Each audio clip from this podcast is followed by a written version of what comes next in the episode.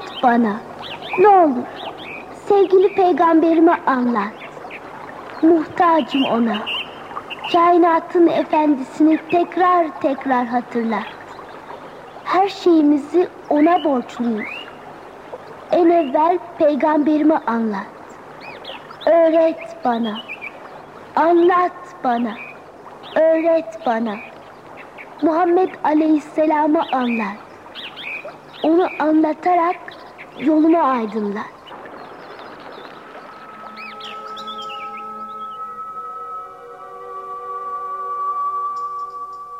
Ensardan Harise bin Süraka'nın Bedir'de genç yaşta hayatını kaybettiği haberi Medine'ye annesi Rubeyde Hatun'a gelince Soylu ana dedi ki Evlat kaybetmenin acısını şimdilik kalbime gömüyorum. Resulullah'ın avdetini bekleyeceğim. Şayet Harise şehit olarak cennetlik olmuşsa elbette ki gözümden tek damla yaş sızmayacak. Şükür secdesine varacağım. Ama ruhunu imansız olarak teslim etmişse bu gözlerin şu dünyayı görmesine artık lüzum kalmaz. O zaman kanlı gözyaşlarıyla ağlayacağım.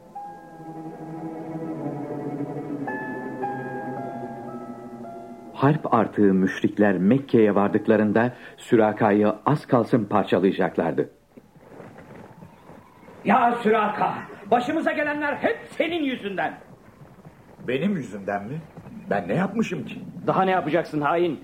Savaş meydanından kaçmasaydın Mekke ordusu bozguna uğramayacaktı. Kim? Ben mi? Elbette sen. Emin olun ki ben Bedre gelmedim. Hatta sizin gittiğinizi bile nice zaman sonra işittim. İslam düşmanları Süraka şeklinde görünenin iblis, diğerlerinin de şeytanlar olduğunu nasıl bilebilsinlerdi? Süraka Bedir'de bulunmadığını, üstüne gelen öfkeli adamlara zor güç anlatabildi. İslam ordusu Bedir'de savaştan sonra üç gün daha kaldı.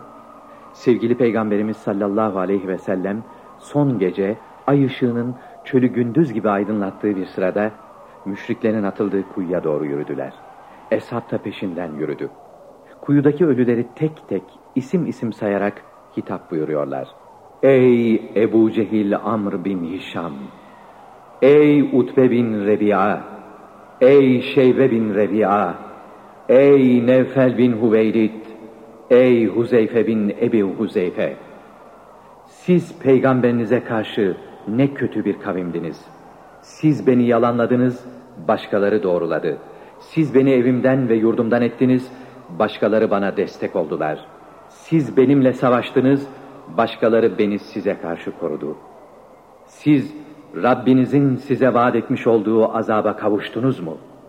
Ben Rabbimin bana vaat ettiği yardım ve zafere kavuştum. Eshab-ı kiram sevgili peygamberimizi hayretle takip ediyorlardı. Zira böyle bir hadiseyi ilk defa yaşıyorlardı.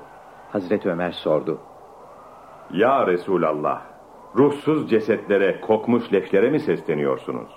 Peygamberimiz arkadaşlarına dönerek buyurdular ki, Muhammed'in varlığı kudret elinde bulunan Allah'a yemin ederim ki, benim söylediklerimi siz onlardan daha iyi işitici değilsiniz. Ancak onlar cevap veremezler.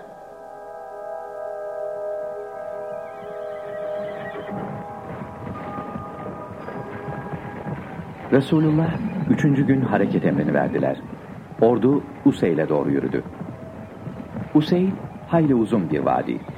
Efendimizin emriyle gecenin burada geçirilmesi kararlaştırıldı. Akşam namazı kılınıp bir şeyler yendiğinde vakit yatsıyı bulmuştu. Sevgili peygamberimiz, bu gece bizi kim bekleyecek diye sual buyurdular. Birisi karanlıkta ayağa kalktı.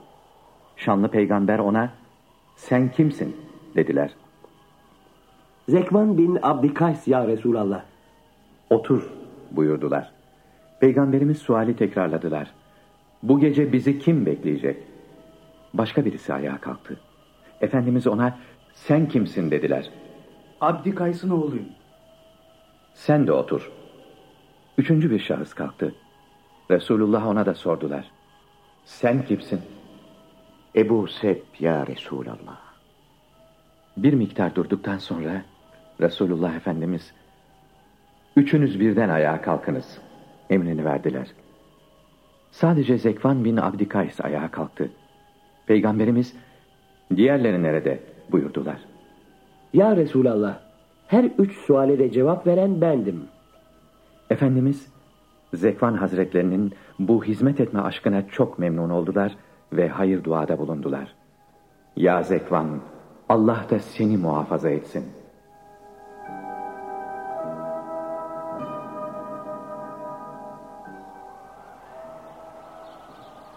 Ertesi gün Useyl'den hareket edilmeden evvel esirler Resulullah'a takdim edildi.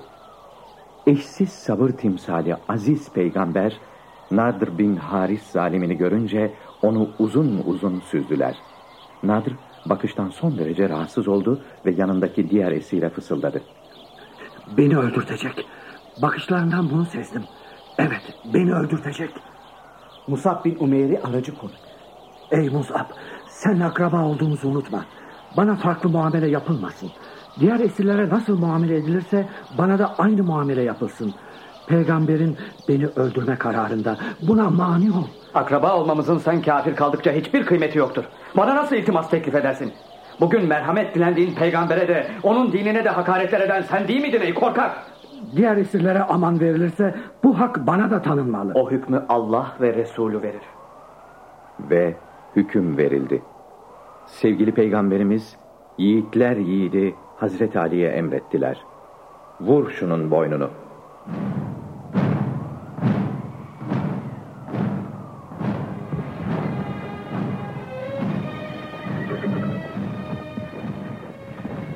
Medine'ye doğru yürüyüş devam ediyor. Safra Boğazı geçildi. Seyer adlı kum tepesinde dallarıyla çevreyi kucaklayan ulu bir ağacın altında konakladılar. Enfal suresinin 41. ayetiyle Peygamberimizin ganimet mallardan beşte bir hisse alabilmesine izin verilmişti. Sevgili Peygamberimiz, öbür peygamberlere göre kendisine tanınan beş farklı masaliyeti şöyle sıralıyorlar. Bana düşmanın kalbine korku salma kabiliyeti verildi. Bütün yeryüzü benim için mescit kılındı. Bana sözün bütün imkan ve kudretini kendinde toplayan Kur'an-ı Kerim verildi. Ganimet malı bana helal kılındı. Bana şefaat makamı verildi ki bu beş şey benden önceki peygamberlere verilmemişti.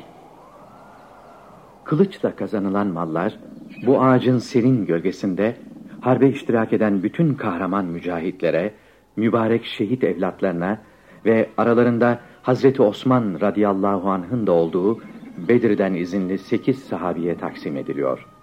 Kahraman peygamber Ebu Cehil'in devesini kumandan hakkı, safi olarak kendileri aldılar. Ve Hudeybiye umresine kadar bu deveyle gazalara çıktılar. Ganimet bölüştürülürken Münebbih bin Haccac'a ait olan Zülfikar ismindeki kılıç da sevgili peygamberimizin payına düştü. Efendimiz bu meşhur kılıcı zaferde büyük emeği olan Hazreti Ali radıyallahu anh'a hediye ettiler.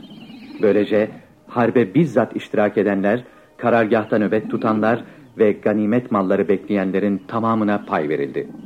Sa'd bin Ebi Vakkas radıyallahu anh merak etti. Ya Resulallah, kuvvetlilere de zayıflara da ganimet dağıtmaktasınız. Efendimizin buyurdukları çok düşündürücü. Zaferiniz zayıfların duası bereketiyle değil mi?